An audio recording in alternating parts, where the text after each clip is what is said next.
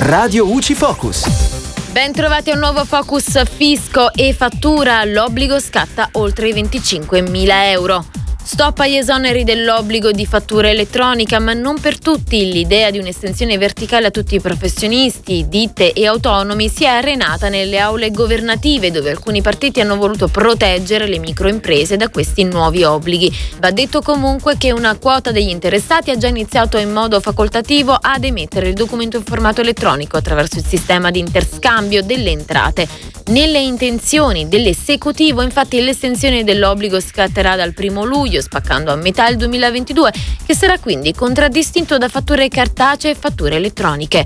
In ogni caso, viene previsto un regime transitorio in relazione ai primi documenti da emettere. Solo per il terzo trimestre 2022, ossia da luglio a settembre, non scatteranno sanzioni se la fattura elettronica sarà emessa entro il mese successivo a quello di effettuazione dell'operazione.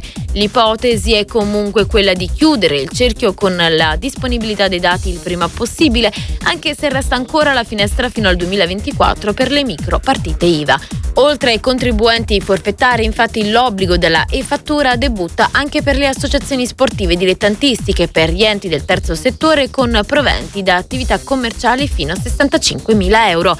E da Giulia Cassone tutto, al prossimo Focus. Radio UCI.